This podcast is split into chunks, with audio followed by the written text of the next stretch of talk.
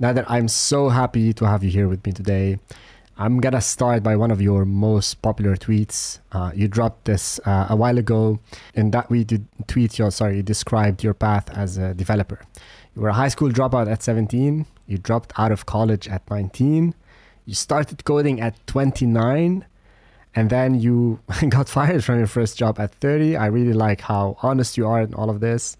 Uh, you landed your first 60k job at 33 you uh, were told 80K was too high when you were 34. Uh, you landed 120K consulting contract at 36. Then you landed your 400K as an independent consult- consultant at 37. And lastly, you were doing cool shit, as you say, at one of the FAANGs at 39. That's amazing. And that tweet, I'm sure, inspired so many people. What can you tell me about it? Yeah, well, thanks for having me on. Uh, definitely was surprised to see how many people were reaching out and really relating to that tweet or inspired by that. It's very, very, um, I would say, surprising to me to see how many people that are also self taught that reached out that either were already successful or were hoping to kind of reach some success that I spoke with for I don't know it's been I mean it's been years now but I still have people that kind of reach out about that so it's been pretty cool to kind of meet a lot of people who opened up about their own uh, journey as a developer. A lot of people were just thinking that even at the age of 30 that they were too old. And to me, in 10 years later, you know, I still feel like you can start even in your 40s or 50s, to be quite honest, and you're still young enough to kind of get going. So to hear people that are in their 20s say stuff like that is, is kind of it's wild to to think but I think when I was even younger myself, I often felt older than I actually was. So like maybe that's that's what some of those folks are feeling. I think what's happening, and I've debated this uh, quite a few times. What happens is that the, the noisy people in the field are often in their twenties. So the people on social networks, uh, you know, the people who have time for social media, uh, who are more verbose and vocal, are uh, in the early ages, and the people who are a bit more mature, older, senior devs maybe who have spent like decades in the industry are a bit quieter. So you don't hear often from them and we assume that this field is dominated by you know the younger folks and that everybody else has transitioned to management. I think this is the phenomenon we're seeing uh, and, and, that's the, that's the reason why people think that when you're 30 oh you're too old for development which is not the case at all. The best work you do is when you're a bit more mature in this field yeah, that could definitely be the case. And I've had opportunities to to kind of get into that management type of style um, day to day as I got older. But and I and I have done management, but the thing that I enjoy the most is still just being an individual contributor, coding and and stuff like that. Absolutely. That's that's where the fun is. I, I enjoy it myself. I've done consulting, I've done management, and then I came back to just being a regular software engineer. I don't want any of the fancy titles. Just give me give me a keyboard, give me a challenge. I just want to solve problems all day long, every day. All right. Now that how do you identify? Like are you an entrepreneur? Are you a software engineer? Like what are you? Yeah, I mean I do definitely identify in a lot of different areas. I am a full-time engineer for 11 years now, I would say. But my role has transitioned from front end to mobile to cloud to, you know, now I'm in the blockchain space and uh, I've built a couple of AI apps and one AI company. And then I've transitioned from engineering to developer relations to management of developer relations at AWS back to individual contributing. So I've kind of gone all over the place. I would just I would just identify myself as uh, a developer that loves to hack on things and experiment and do a little bit of entrepreneurial stuff. But I think the main thing I enjoy doing is teaching and education, kind of uh, trying to essentially recreate stories like my my own, maybe because of how thankful and grateful I still am for what happened in my life, and it feels like um, I just want everyone in the world to experience the same thing. So like education for me is is the path to kind of maybe help and achieve that, and uh, for certain people maybe. Absolutely, I, I totally get it. I'm a dropout myself from university, and the thing is, when when we're dropouts, we sort of at least in my experience, I ha- I always have to prove myself over and over and over again. You know, yeah, uh, it's like wherever you go, you just have to demonstrate your abilities uh, one more time. You know, it never ends, no matter what you do, no matter what you build. Um, and also, there's some. Sometimes I felt like during the period when I was at university that people look down on you just because maybe you, you you were on the trajectory to drop out for whatever reason. I dropped out for financial reasons, which had nothing to do with my academic performance, but still, maybe it's my internal imposter syndrome, and I feel like I want to. I, I what I'm trying to say is I relate to what you're saying in terms of teaching because I want to tell everybody else not to have these feelings, you know, not yeah. to feel ashamed by it, to just keep on uh, learning, educating yourself, be curious, and you can do it. Yeah, totally. I identify a lot with the imposter syndrome. Never feels to completely go away. yeah, yeah, I hear you. It, it's difficult because, uh, especially when you're working around and you've worked at, at Amazon, I believe, right? Um, so when you're working at, next to a lot of smart people, uh, the imposter syndrome kicks in hard, and then all of these insecurities just keep on chasing you, I guess. Oh yeah, totally, and it definitely is kind of one of those things that comes and goes. But when you first maybe start learning how to code and you have that first aha moment, you get very, very uh, excited and motivated, and then things come that demotivate you um, for different reasons. You know, you might meet someone who is a hundred times better than you in your eyes uh, at something when you thought you were really good, and and relative to like the average person, you're still way better, but to that person, you feel like inadequate, and then that's that's kind of often when that imposter syndrome kicks in uh, for me. Correct. And and also because sometimes we evaluate people based on one dimension. So we pick the dimension we think we are the worst at, and then we start comparing ourselves to that other person, but we also neglect all of the other dimensions of that other individual. So we might be better than that individual in like 10 other things, but that doesn't matter to our brains. They're just so fixated on that one single thing that, uh, you know, they are better better than us at which is uh, quite fascinating how the brain works sometimes. Yeah, exactly. It's just it's just uh, your brain basically kind of messing with you.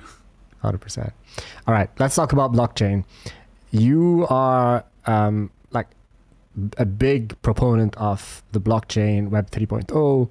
You've been riding the wave for quite a while now. You've been building a lot of awesome things. I know nothing about the blockchain. Uh, so, in the sense that technically, you know, it, it was never an area that uh, I got interested in Bitcoin back in the early days.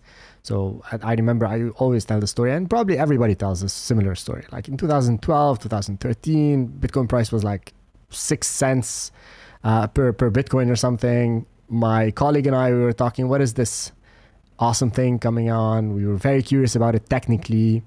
We read the the white papers. I personally didn't understand anything back then about it and how it works, you know. And then it just blew up in popularity. And what's more interesting than the cryptocurrency application of the blockchain is, is all of the other stuff, which I think some of some of it is what you're working on. So tell yes. me in your own words, what are you working on in that space? What's keeping you motivated and curious uh, over there? Yeah, there's there's so much to to kind of talk about here, both good and bad in terms of my experience and the things that I like and the things that I don't like. There's there's quite a bit we could go into. I'll call out two things that maybe recently happened that I thought were interesting. Um, I just got back from Buenos Aires, Argentina, a couple days ago, and we were down there at a conference. We sponsor. We were giving talks and um, helping hackers build stuff. One of the things that happened uh, was they're having essentially some political, like I wouldn't say unrest, but uh, changing from you know one leader to another leader that's kind of kind of off the rails a little bit to some people. But what ended up happening because of this a little bit of unrest is that their currency inflated around 30% within two days. So like when we see inflation happening in the united states we get really really uh you know we're like oh 10% in one year which is really high for us. But yeah. we don't realize that there are a lot of people in countries where they see inflation of like 100% or 200% or even thousands of a percent in one year. Um, mm-hmm. and that what what that, what that does is a lot of there's a lot of negative things that happen from that. It disrupts the entire economy, obviously, but governments often intervene and you can't withdraw your money. Uh, you can't do anything with your money because the government won't allow you to do it. Banks shut down. Correct. Um, Lebanon, where I am from, uh, the Middle East, uh, Palestine, but if you want to send uh, payments to someone uh, in the Middle East or receive payments, sometimes banks will kind of intervene. Um, and I think that blockchain technologies, one really, really, uh, I would say, powerful use case is dealing with these negative financial situations. In the terms of inflation, there are stable coins where people can uh, have money that is pegged to a more stable currency like the US dollar. And they can also have uh, no restrictions on how they can use their money. So if you get paid in um, Argentina today, you can only withdraw $100 uh, US equivalent uh, around that much per day. Mm-hmm. But let's say that you want to go buy something in another country or you want to do something with that money, you literally can't do that. Uh, with cryptocurrency, no one can stop you from doing anything. So if you if you have uh, earned money in some way, um, a lot of remote workers, for example, a lot of the companies and teams that we work with are paying in stable coins. You have no restrictions on what you can do with that. So it's kind of empowering for people that live in places that are not um, as privileged, I guess, as like okay. Europe and the United States and things like that. Let's so debate this. Uh, yes. Sorry to interrupt. Let's debate this a little bit because I come from Lebanon. I know this story all too well. Uh, Lebanon has had a probably similar trajectory to what's happening in Venezuela. I think Egypt is going on that path as well. Uh, for many reasons, central banks, uh, you know, idiocy is one of them.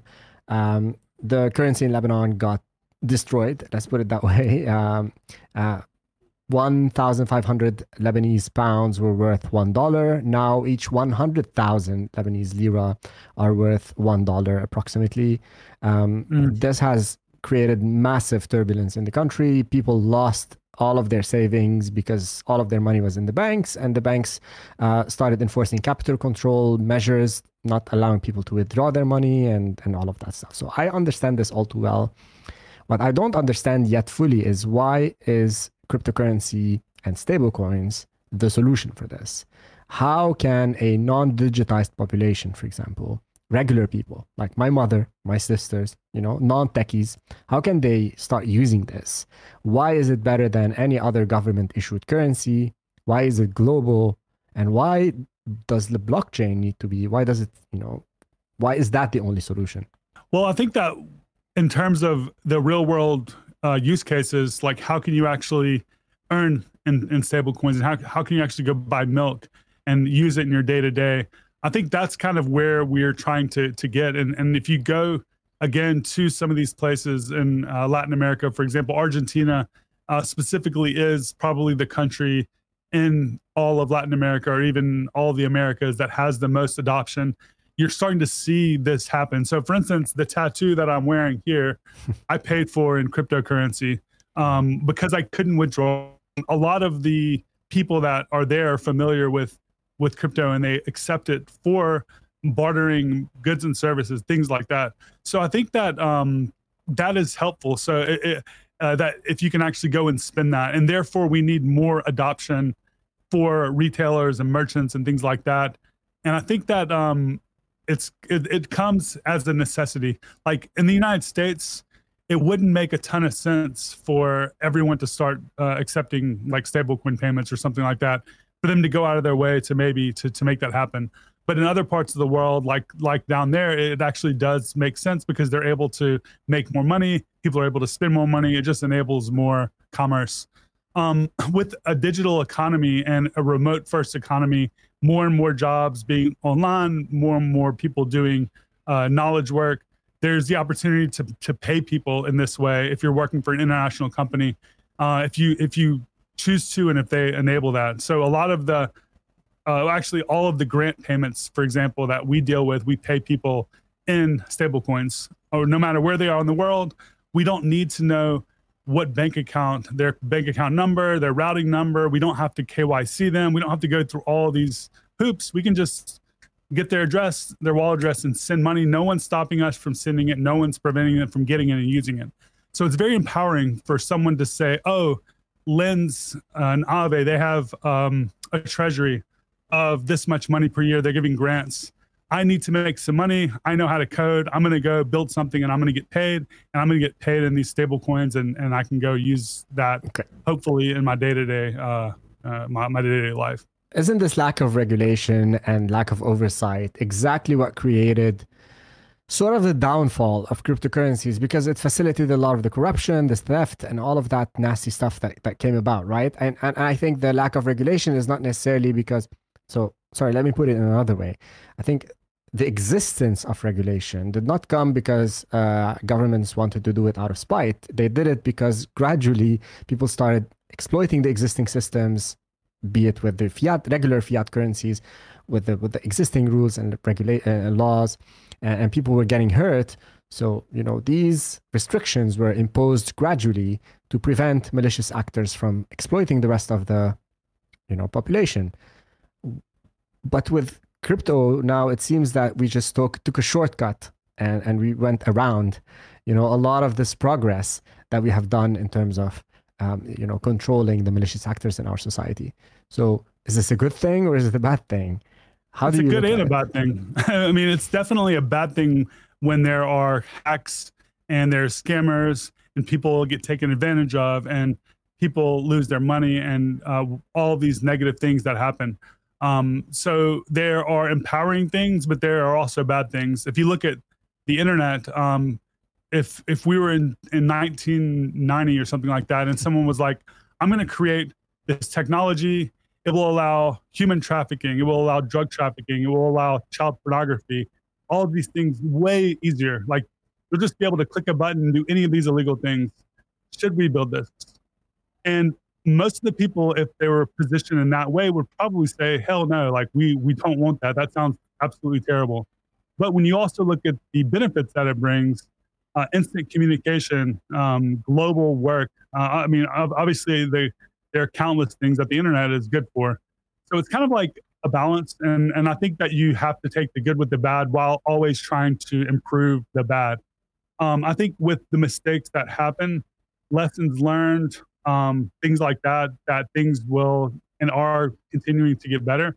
Um, there are also uh, institutions in crypto in the blockchain space that have been around through all of this that have actually held their own and proven to be trustworthy. And I think that reputation is going to play a m- more and more of a factor, and also long-term uh, like longevity is going to play more and more of a factor in how people interact with these different protocols and these different tools and these different um, currencies Then maybe people that were just coming in for pure speculation a year or two ago. I don't think the most interesting thing about crypto is anything to do with the coins that go up and down in value. The things that interest me the most are stable coins and the infrastructure that people are building out interesting software applications that are not uh, finance, financially like related at all actually are, okay. are the two things that actually interest me the most. I want to talk so, about the second the second aspect of of the blockchain, which is uh, the other non cryptocurrency applications. But first, let's talk a little bit about stablecoins because I want to understand these a little bit more.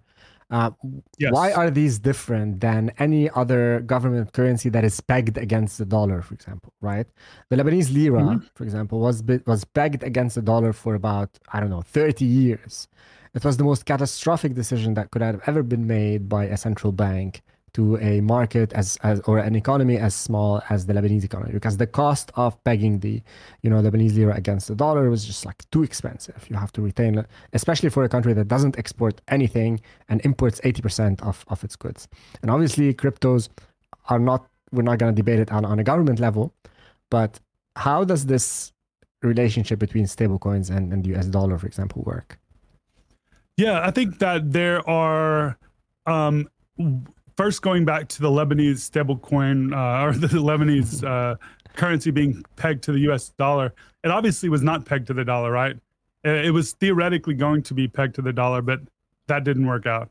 I think yeah, that obviously the, yeah. the reason that may not have worked out is that there was not transparency in how they were actually going to make this happen and how it was going to actually play out.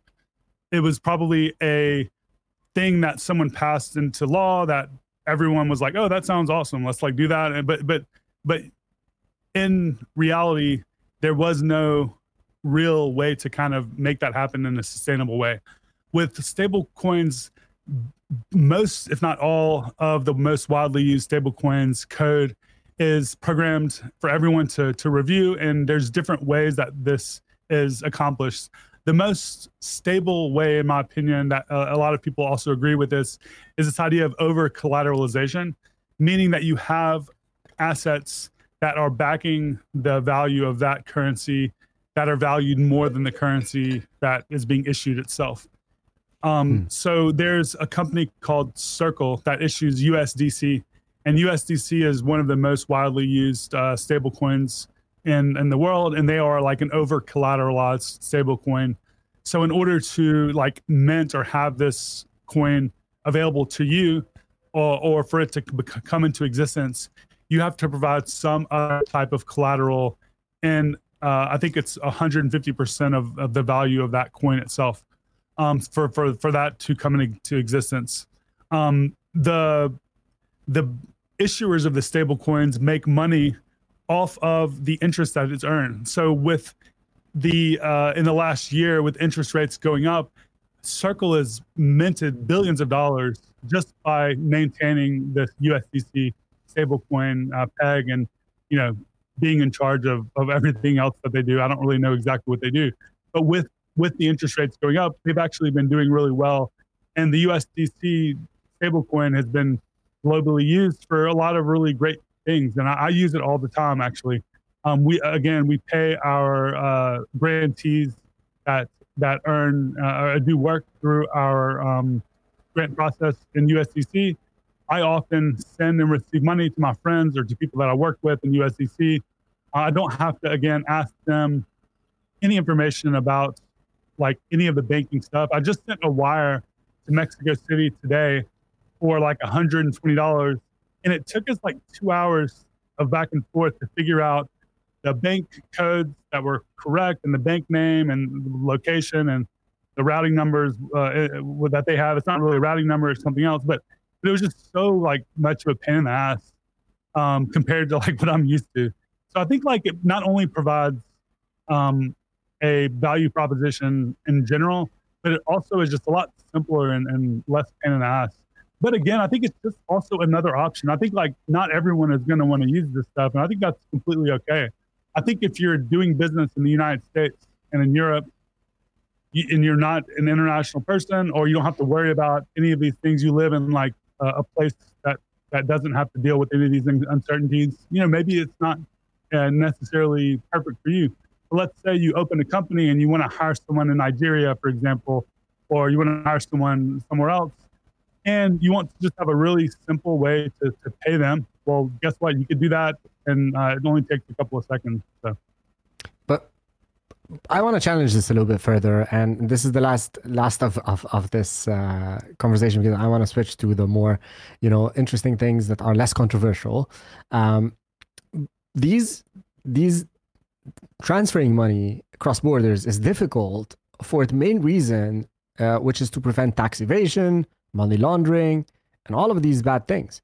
Like, let's say I work in the Netherlands, for example, right? and I make an income here. I pay income tax directly because I have no control over my income before I get my. Uh, it's automatically deducted. But there is also a capital, not, not a capital gains tax. There's a wealth tax.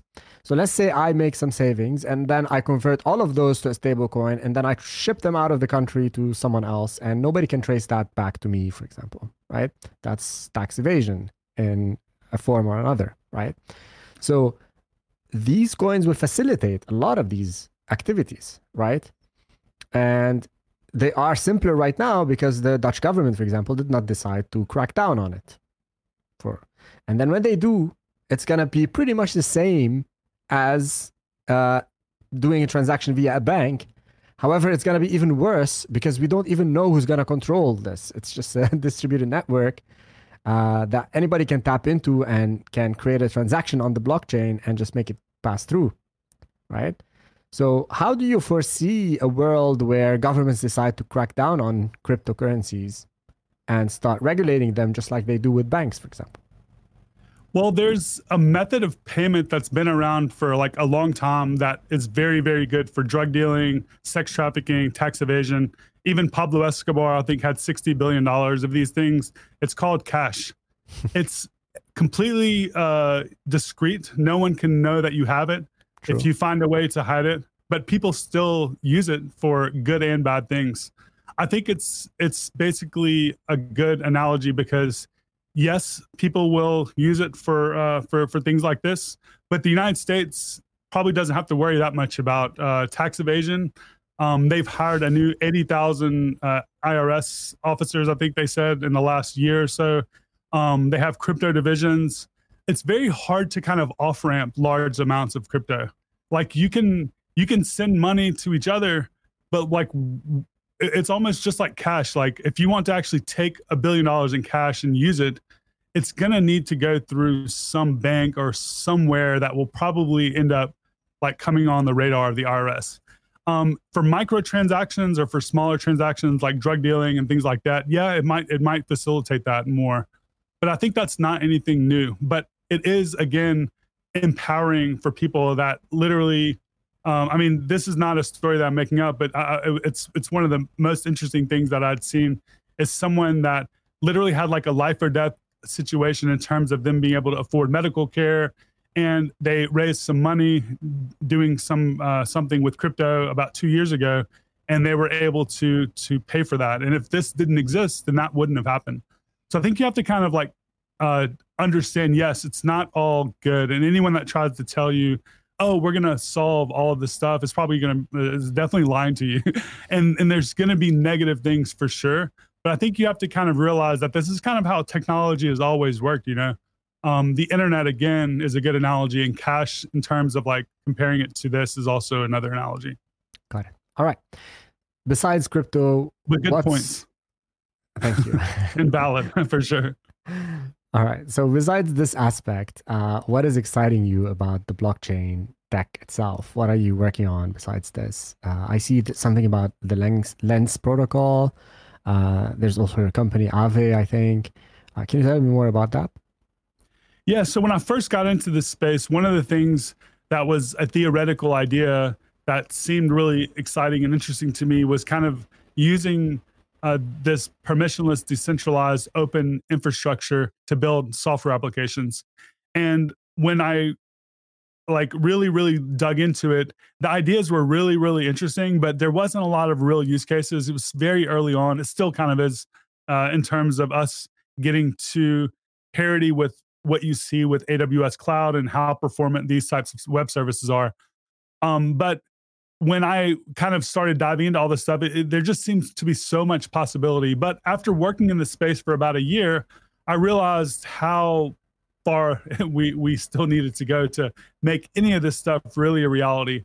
And it really was kind of um, a, I wouldn't say like a depressing moment to kind of have, okay, I'm going to switch my career. I'm going to dive into all this stuff to come to this reality like, wow, most of this stuff is nowhere near ready to actually build this stuff. Um, but it's also really empowering to say, okay, we're not there yet, but maybe I can be a part of this to help us get there. This is going to be a long term play. I'm going to be here building, um, but it's going to be something that we can work towards. Um, there was a lot of like gambling. There's a lot of trading type of stuff, like just isn't really interesting to me or something I would want to work on. So I kind of spent the next three to six months just keeping my eye out for who is actually building in this space trying to find a project or a team to kind of work with that was on this um, you know on this path to maybe building something that the average person would want to use and the company that I and the team that I ended up joining about a year ago is what you mentioned. It's it's Aave, and they also have a protocol called Lens Protocol. The things that we're working on are a stable coin, which was launched a few months ago called Go GHO. We've launched Lens Protocol, which is a social infrastructure kind of like how Auth0 is for authentication and identity. Uh, Lens is for building social applications. And then uh, is also a DeFi protocol, so you can do lending and borrowing and stuff like that. So it kind of combines all the things that I'm interested in. And um, I feel like we're also seeing a shift in the traditional um, social founders moving in a similar direction that we're building, which is very validating, I think. So we're building a what you could call a blockchain or an on-chain or a decentralized like web uh, it's not really a web, but a decentralized social protocol for people to build social applications on top of it. Essentially, is what Lens is.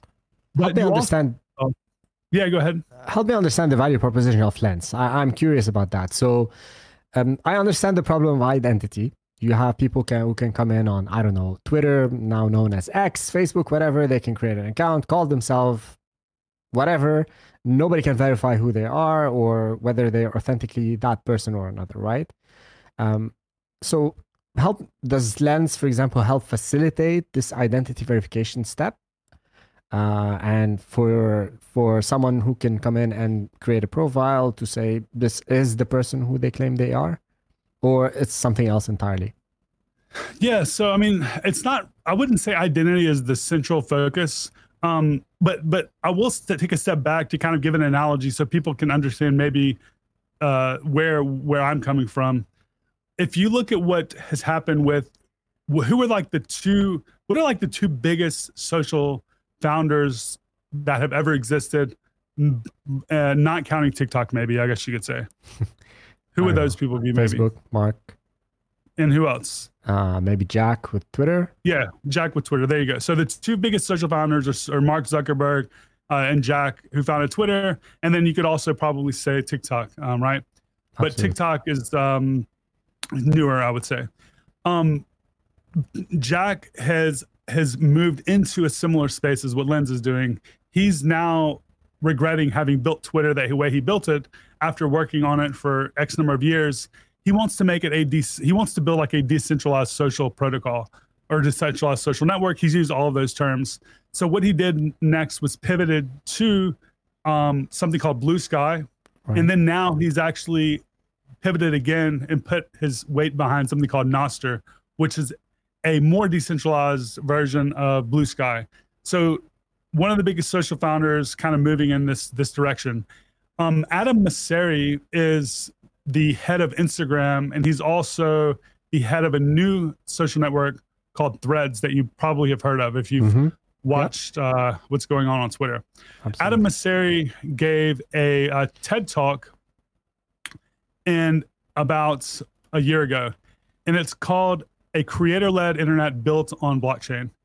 And this was given by the person that is the head of Instagram and, and uh, Threads about a year ago, and then one of his first posts on Threads from Adam Mosseri after it launched was talking about them pivoting ultimately to a decentralized protocol as well, or decentralized network. He said, We're committed to building support for ActivityPub, the protocol behind Mastodon, into this app. We weren't be able to finish it, blah, blah, blah, because it's very uh, complicated building decentralized network, but it's coming. And then what he said is is interesting, very interesting to me. uh, if you're wondering why this matters, here's a reason. You may one day end up leaving Threads, or hopefully not being deplatformed. If that ever happens, you should be able to take your audience with you to another server. Being open can enable that. So I think he explained some of the value proposition about building these types of networks in an open and uh, permissionless manner a couple of the value propositions have to do with users, but for us, a lot of it actually has to do with developers and enabling them to build out social experiences and experiment and things like that. So I didn't really answer your question exactly because I have a lot to say, but I did think that um, giving the context of the two biggest social founders kind of moving in the same direction gives at least a little bit of validation for people listening that um, would might not take these types these sorts of things seriously. Uh, we're building in a different way than ActivityPub. Um, Nostr is building in a different way than all of us together. So we're all kind of taking our own uh, approaches to this. Got it. Okay, so I think this gives me a little bit more of the motivation behind federated networks. So that use case you mentioned, like I came in, I built an audience on one of these platforms. For one reason or another, I need to move to something else, or I get kicked out. I want to bring my, you know, the people I, the audience I built with me. I get that.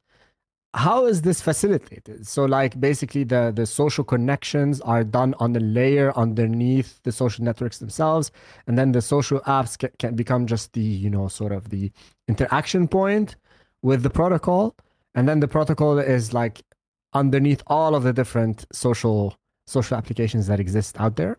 Is that how, how yeah. it works? Okay. essentially, like you have this blockchain like protocol, and I'm saying blockchain like because it's not all a blockchain, mm-hmm. but a lot of the things that it enables have some of the same value propositions that a blockchain offers, but we do it a lot less expensive because at scale, you obviously cannot post every single interaction. Absolutely. You can't say, like, if I like a tweet or if I comment on something or if I post a picture, like, imagine uh, if 50 million people uh, doing that all at once. It would just not scale. So we have built uh, an infrastructure that has uses the blockchain for certain things like financialized things, but for most posts, it uses uh, other decentralized infrastructure that still maintains this, uh, I would say, attachment to the user's identity. It's public and it's open, and it is at the core of the the protocol actually censorship resistant and immutable.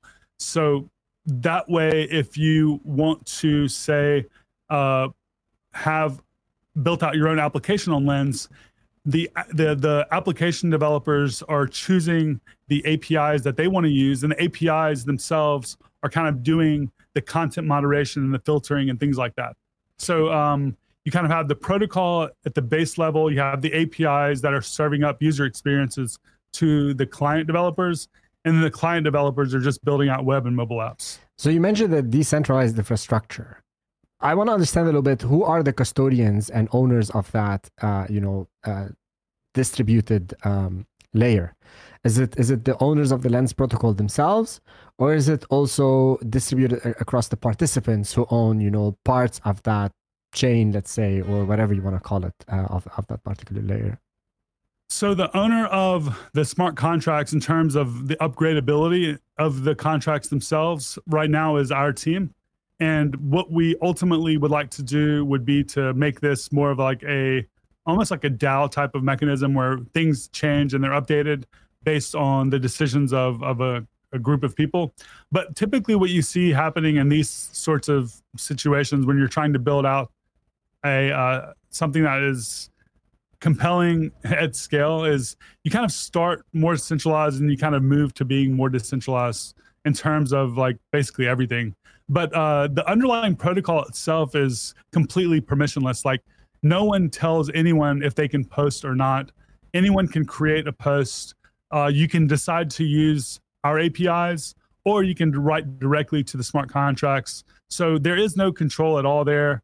Uh, what is controlled at the moment is kind of the upgradability of the contracts as we continue to improve the protocol. And the, the decision making there is still uh, centralized to basically our team. Awesome. So, what's the level of maturity of something like this? Uh, is it already in the market? Do you already have developers building on top of your protocol? Where are you in that journey? It's definitely very bleeding edge. so, I mean, I'm not going to lie. We we're still very very young in terms of I don't think anyone's ever built anything like this that that we're we've built. People have obviously taken a shot at different types of social networks that would be considered decentralized, but um, we're taking a very unique approach. I think. That being said, we are kind of getting to the point in the next two to three months uh, where we are going to take this and enable a permissionless uh, access model. I, I, think you would you would say would be the best uh, way to kind of describe it. Uh, it's still in closed beta right now. Uh, the the reason that it's been in closed beta, first of all, we had massive scaling issues early on, and we rewrote and redeployed our infrastructure a few months ago because everything in the past was on chain. So like every interaction was using the Polygon network, and therefore we often were taking up large percentage of, of the entire shared network.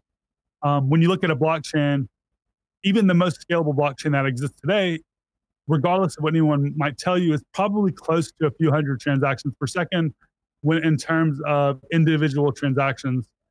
Solana is, you know, claims to be a few thousand, and a single transaction on Solana actually produces uh, multiple additional transactions uh, that don't relate to the actual action being taken. So those numbers are kind of a little bit uh, inflated or bloated, in my opinion.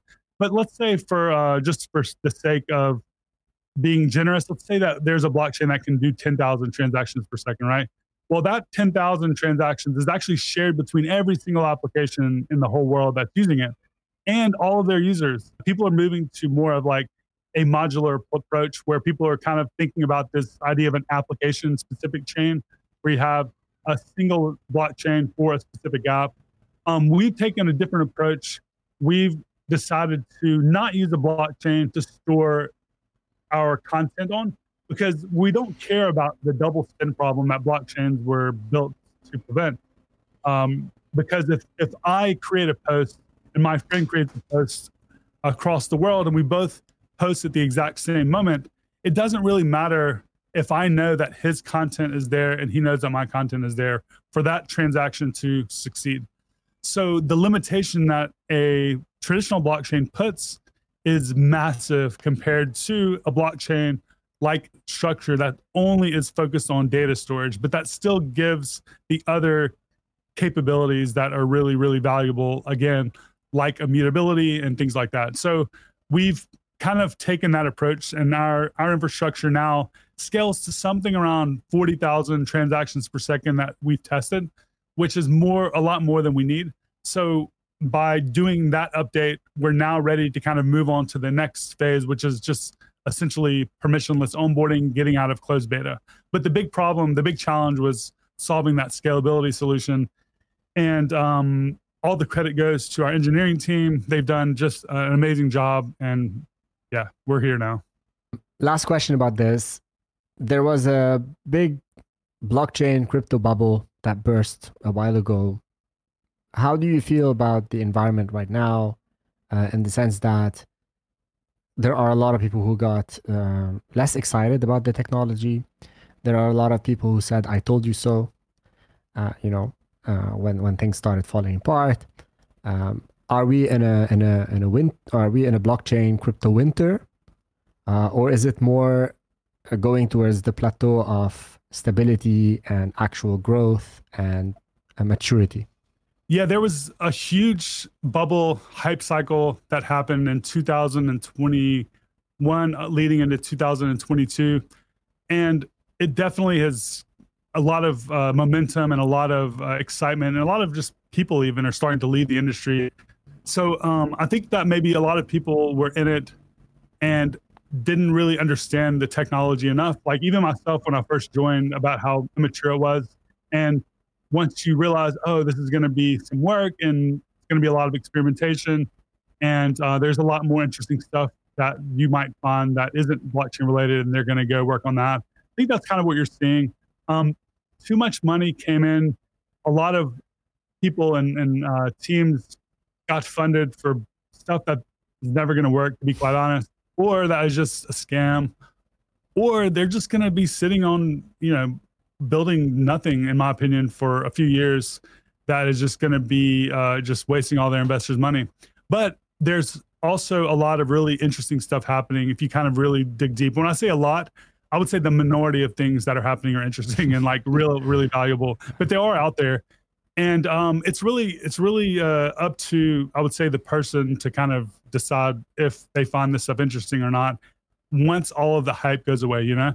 So um, I think that people might say, okay, I'm working in blockchain and that's all I'm going to do. I'm like a maximalist or something like that. But I think the more, the more I would say proper approach is just still be building everything. Like you, you can combine uh, this type of technology with all of the traditional technology we've had in the past to build out cool new experiences.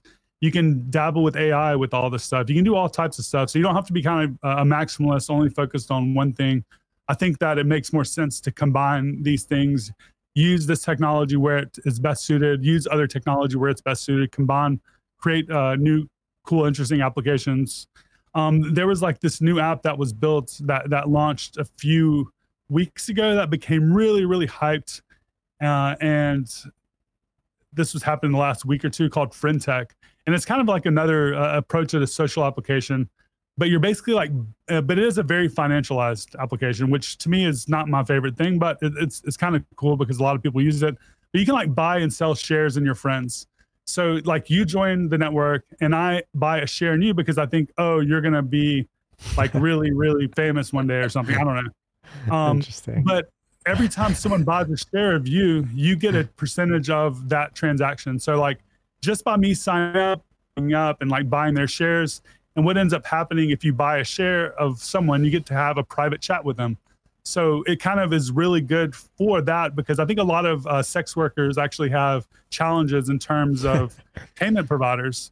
Yeah. Because like a lot of credit card companies, a lot of banks like don't allow that type of stuff. But with crypto, no one can tell them no. So it's a good use case for for those sorts of things. Um, it's a really fun app to kind of play around with. But what they've done is like combined uh, blockchain with a progressive web app and just regular databases. So like the messaging all happens in a regular database, but the on-chain stuff has to do with buying and selling shares. So I think stuff like that is kind of like, you know, kind of interesting to see. Definitely. Not revolutionary, but definitely fun. Look, I mean, I always said to everybody who I talk to that there is a need for internet for an internet currency. And I think this whole Web 3.0 debate is just a a simple misunderstanding of two groups that are not able to communicate together. So I think we all acknowledge that there needs to be some form of uh, transactionality that is faster, more efficient, allows microtransactions, uh, very more modern than what it is today, with a little bit less oversight from governments and whatnot. There's a need for that's that. a good that's a good uh, way to, to state it. I mean, we have native protocols built in for HTTP, for uh, SSL, exactly, for SSH, and all of these different things. Uh, you could think of yeah maybe crypto as like an internet native payment system. I can exactly. just click a button and and send to anywhere in the world. No gatekeepers and things like that. And like you mentioned, that's a good and a bad thing. It's a great thing for sex workers again, like we just mentioned, that might not be able to to get paid if they're doing something that uh, is high risk for people that might charge back. Like I think that that's one of the big things that, that they get is like chargebacks and stuff. Um, it might be a a great thing if you are living in Argentina and working uh, in a software company and you're able to make a hundred thousand a year and the next year it's still a hundred thousand.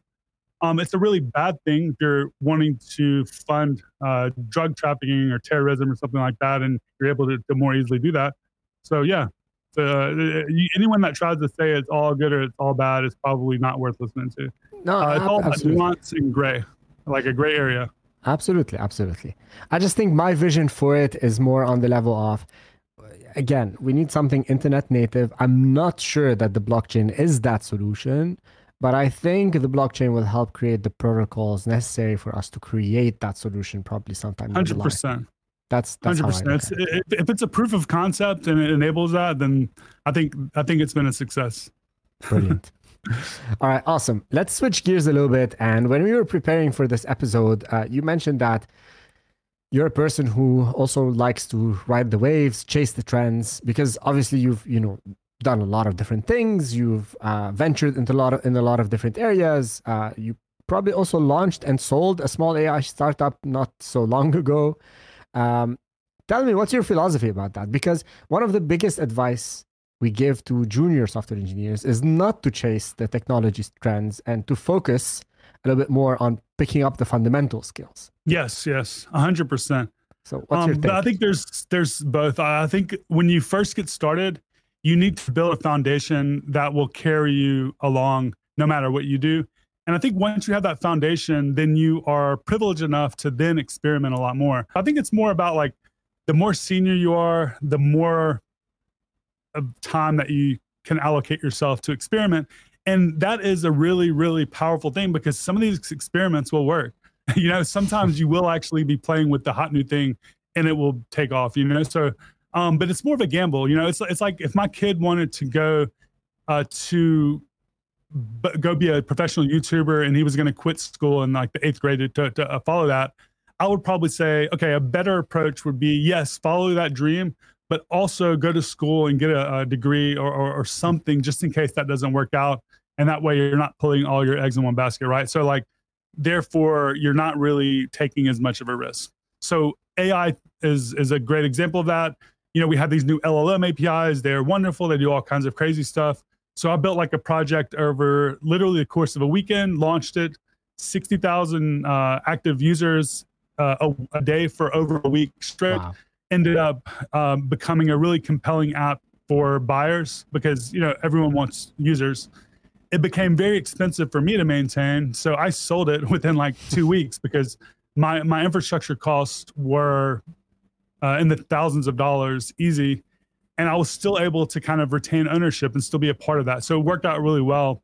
And um, now we have currently uh, been given a valuation and, and, raised money at a $10 million valuation. The founder of Trip, uh, Travelocity is a board member of the company. And I'm now building my second AI app in my spare time. It's it's a little bit more work. This is a mobile app with a lot more stuff. But who knows? This may may or may not flop, but it'll be fun. And I, it's not kind of taking away from my day to day work. Amazing. Nader, this has been a fascinating conversation. I have one last question for you. I think I've been always itching to ask. You have an Arabic name, but your yes. accent has nothing to do with, with Arabic. where, yeah. where are you from originally, or where are you born and raised? I was born and raised in Mississippi. My dad is Palestinian and my mom is American. Nader, thank you very much for your time. Uh, thank you very much, everybody else, for listening. And I think we'll catch you next time. Hey, thank you so much for having me. Absolutely. It was a pleasure.